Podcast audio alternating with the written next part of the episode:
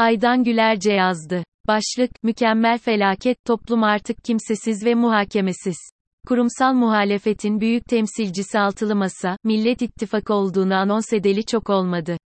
Yani topluma bir sene türlü ayrıntılarını ince ince işleyerek hazırladığı demokrasiye geçiş paketini, hükümet programını, seçim stratejisini vesaire açıklanalı. Türlü eleştiriler kategorik olarak muhalefete muhalefet diye kulak arkası edildi veya susturuldu.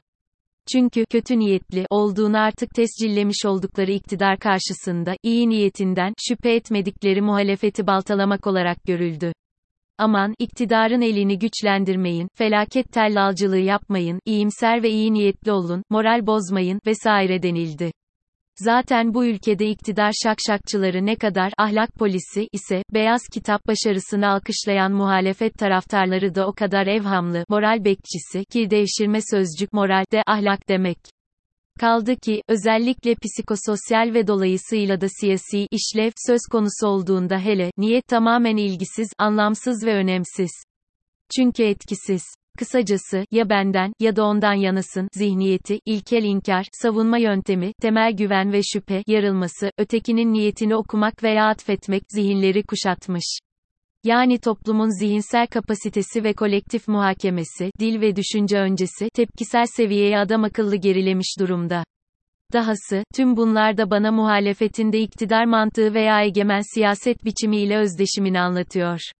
Yani sadece statükoya bilmeden, istemeden de olsa hizmet etmekte olduğunun ve ona güçlü bir alternatif sunamayacağının baş emaresi olmakla kalmıyor.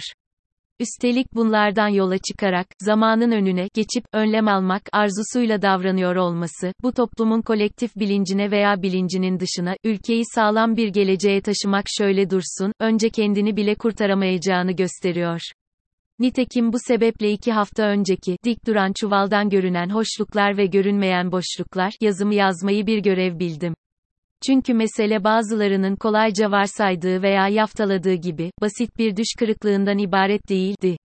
Basma kalıp popülist ve partizan siyasi retorikleriyle kendi kör noktalarını pekiştirmekten ve halkı oyalamaktan vazgeçilmesi gerekiyor idi.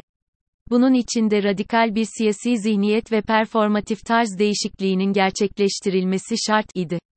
Çünkü aklı evvel ve başında parti kurmayları yıl boyunca sonra uygulanmak üzere mükemmel tasarım hazırlarken parti liderlerinin kendi değişmez siyaset pratiklerini ve tarzlarını halkın önünde sergilemekte olduğu zaten yeterince abuk idi. Acaba iktidar olduktan sonra kimi CB adayı seçer ve ne zaman açıklarsak başa geçeriz gibi hesaplar da o kadar sabuk idi. İktidarın yönetsel yetersizliğinin ve demokratik bir seçimle kaybedecek olmasının muhalefetin ve dolayısıyla da Türkiye'nin kazanacak olduğu anlamına gelmediğini ve gerekçelerimi aynı süre boyunca ısrarla yazdım. Daha geçen ay toplumun ve siyasetin genel ve çoklu değerlendirmesini yapıp, son ipucunu da vermek için sormuştum, iktidarsız. Muhalefetsiz. Peki ya erotik? Özetle, Cumhuriyet rejiminin zaten bir asırdır sağlam temellerle kurup sürdüremediği cılız kurumsal, devlet, özel yapılanması, adam akıllı zayıflamış ve lime lime olmuş halde idi. Muhalefetten beklenen eski normale dönüşü yeterli bulması ve bunun için bile yetersiz olacağı belli bir ortak hazırlık ile, eski ve yaşlı devlet örgütlenmesini yeniden üretmesi değildi. Muhalefet retoriklerindeki köktenci dönüşümü gerçekleştirecek olan kilit ve temel halk kesiminin muhalefetten duymak ve görmek istediği türlü iktidardan yakınmacı, dürüst, ahlaklı, temiz siyaset rasyonalizasyonları ve birbirleriyle rakip partizanca karışık ve çelişkili mesajlar değildi. Üstelik bunların ana hedefi olarak araçsalcı hesaplar ve oy devşirmek hayaliyle, iktidar temsilcisi liderine körü körüne aşk, sadakat veya çıkar bağı ile kenetlenmiş az bir seçmen kesiminin seçilmiş olması, salt bu kesimde küskünlük sebebi değil, aynı zamanda da kaybetmek demek idi. Oysa, halkın neredeyse tamamı muhalefetten, köktenci ve güven verici bir değişim arzusunda idi. Yani, endişe giderici ve teskin edici, bir yönetsel yeterliğin teminatını ve göstergelerini bekliyor idi.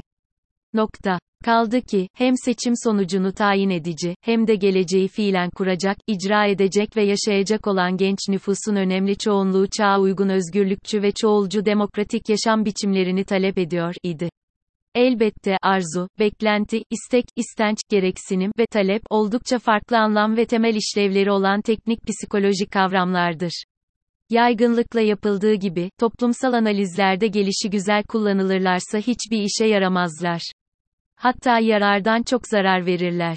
Dolayısıyla, ilk yapılması gereken ve fakat ısrarla yatsınan da belli idi, önce, milletin sesini doğru duyup, topluma doğru tanıları koymak. En güçlü yanı olan bu değişim öncülerini bulmak. Onların sinerjisiyle birlikte tüm halkı harekete geçirecek ve zayıf yanlarını da onaracak ve güçlendirecek olan kolektif Eros'a hitap edebilmek idi. Bugün aşk veya nefretle paylaşılamayan, idolleştirilen, putlaştırılan Atatürk'e ithaf edilip de onunla bir türlü, muhtelif niyetli, taklitlere özdeşim kurulamayan da öncelikle budur. Nitekim o yazıda Kurtuluş Savaşı'na ve Elan Virtıl kavramından salt bu amaçla söz etmiş idim. Bu yazımın başlığı ve konusu da o yazınınkilere gönderme tabii. Gün doğmadan neler doğar, malum. Toplumu doğru okumakta ve tanı koymakta zaten beceriksiz ve geriden gelenlerin dikkati açısından, şu iki haftada toplumun psikodinamiği de değişti. Öncelikle gençlerin ve değişimciler olmak kaydıyla toplumun üstüne çökmüş genel umutsuzluk hali ve kaygı veren tablo artık çok farklı. Zaten kaç zamandır, gerçek yurtseverler, ya beddua ediyor, bela okuyor veya çırpınarak çığırıyordu zaten, ey Türkiye'm, titre ve kendine gel. Birileri duymuş olmalı ki, sıkı titretti. Hem de, damardan ve yerin altındaki ve üstündeki, görünen görünmeyen tüm fay hatlarından. Hemen her birincil eksende ve her küyerel yönde. İkincil artçılarda yola çıktı zaten. Yani araya deprem felaketi girdi değil Millet İttifakı'nın bugün ertelenmiş CB adayı kararlaştırmak veya açıklamak için planlanmış toplantısının tüm ülkenin gündemine deprem oturdu. Hem de uzun yıllar travmatik ardı sarsıntılarıyla kolay kolay çıkmayacak şekilde. Buyurun işte mükemmel felaket. İnsanlar devletin nasıl enkaz altında kaldığını canlarını yitirerek gördü devlet örgütlenmesinin güçsüzlüğü ve yetersizliği kadar, fedakar gönüllü ve örgütsüz sivil halkın eşgüdümsüzlüğüne tanıklık etti. Empatiyi, sempatiyi ve apatiyi çaresizlikle birlikte yaşadı. Tüm toplum acı kayıplar pahasına maddi ve manevi anlamda kimsesizliğiyle tanışıyor. Bugün Türkiye'nin durumu çok daha farklı. Artık hiçbir şey ne iktidar, ne de muhalefet için eskisi gibi olabilir. Öte yandan, sanmıyorum ki söyleminde köktenci bir dönüşüm olan hiçbir toplumda yeni bir başlangıç veya sayfa açmak için ütopik bir tabula rasa konumuna bu kadar yakın bir şans yakalasın.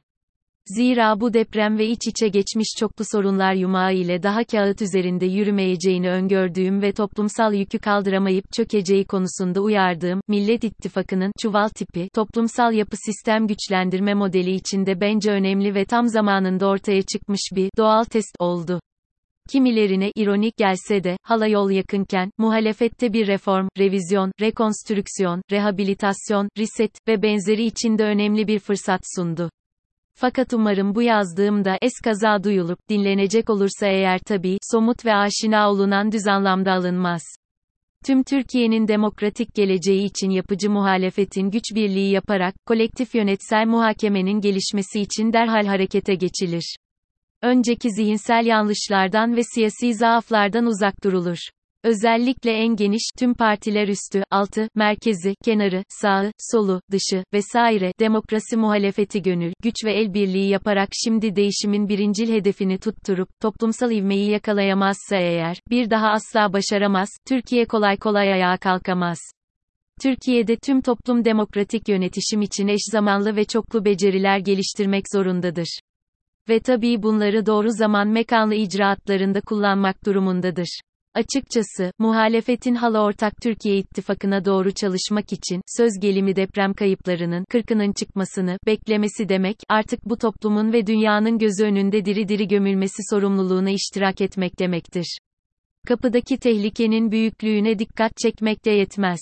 Nokta. Geç hafta yazdığım gibi, hem iktidarı, hem muhalefeti, hem de pre, süresince, post travmaya gömülmüş halkı daha çok paniğe sokar.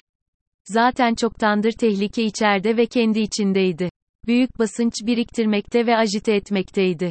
Moderni muhafazakarı fark etmeksizin yeterince evhamlı ve endişeliydi. Fakat toplumsal fay hatlarındaki basınç ve tektonik metafor olarak işlevsel olsa da, yerkürenin sismik hareketleri gibi basınç boşaltmaz. Bu kolektif ve farklı biçimlerde yaşanan acı dayanılır gibi değil. Çünkü toplumun kolektif, organizasyonel zekası, neden vazgeçtim, duygu durumu, da adamakıllı hassaslaşmış ve kırılganlaşmış bu tepkisel milletin en temel duyuları ile de hala oynanıyor. Kurucu güven, duygusu çoktan yok olmuştu, onun yerini, temel şüphe alıyor. Niyet, yetmez demiş idim. Hele şu aşamada son derece ilgisiz. Dezenformasyon ve popülist siyasi amaçlı manipülasyon, hangi niyetle veya bilerek bilmeden de olsa aynı yıkıcı işlevi hızla görüyor. Komplo kuramı, algı yönetimi ve benzeri diye geçiştirilemeyecek kuşku artık borderline altyapılı şizofrenik yarılmış tolumda psikotik paranoya sınırına varmış görünüyor. Artık Türkiye, yalnız ve güzel ülkemiz değil, bu toplum, kimsesiz ve muhakemesiz. Yani bu halk birbirine bakmak, büyütmek ve kendi kendine organize olmayı öz disiplinle öğrenmek zorunda. İki sene önce betimlediğim demokrasi antidemokrasi paradoksal kavşağına ve bilinçli seçimine gelinceye kadar, çok daha farklı, temel ve yaşamsal önemdeki bir yol ayrımında, ya böylece yönetsel irade geliştirip, kendinin sorumlu yönetimini ele geçirmek ve toplumsal yönetişime katılmak durumunda veya birbirinin gözüne baka baka, kötü niyet okuyarak, atfederek, azm ettirerek, olumlayarak birbirini ve kendini yok etmek durumunda. Modern devlet kavramının da zaten beka diye diye içi doldurulamamıştı. Uluslar arasındaki tire bağı çoktan düştü diye de yazmıştım. Sanırım ikinci bilinçli, bilinç dışı tercih de, dünyevi hakikatten kopmuş toplumun ulusal bekasının yok oluşu anlamına gelir.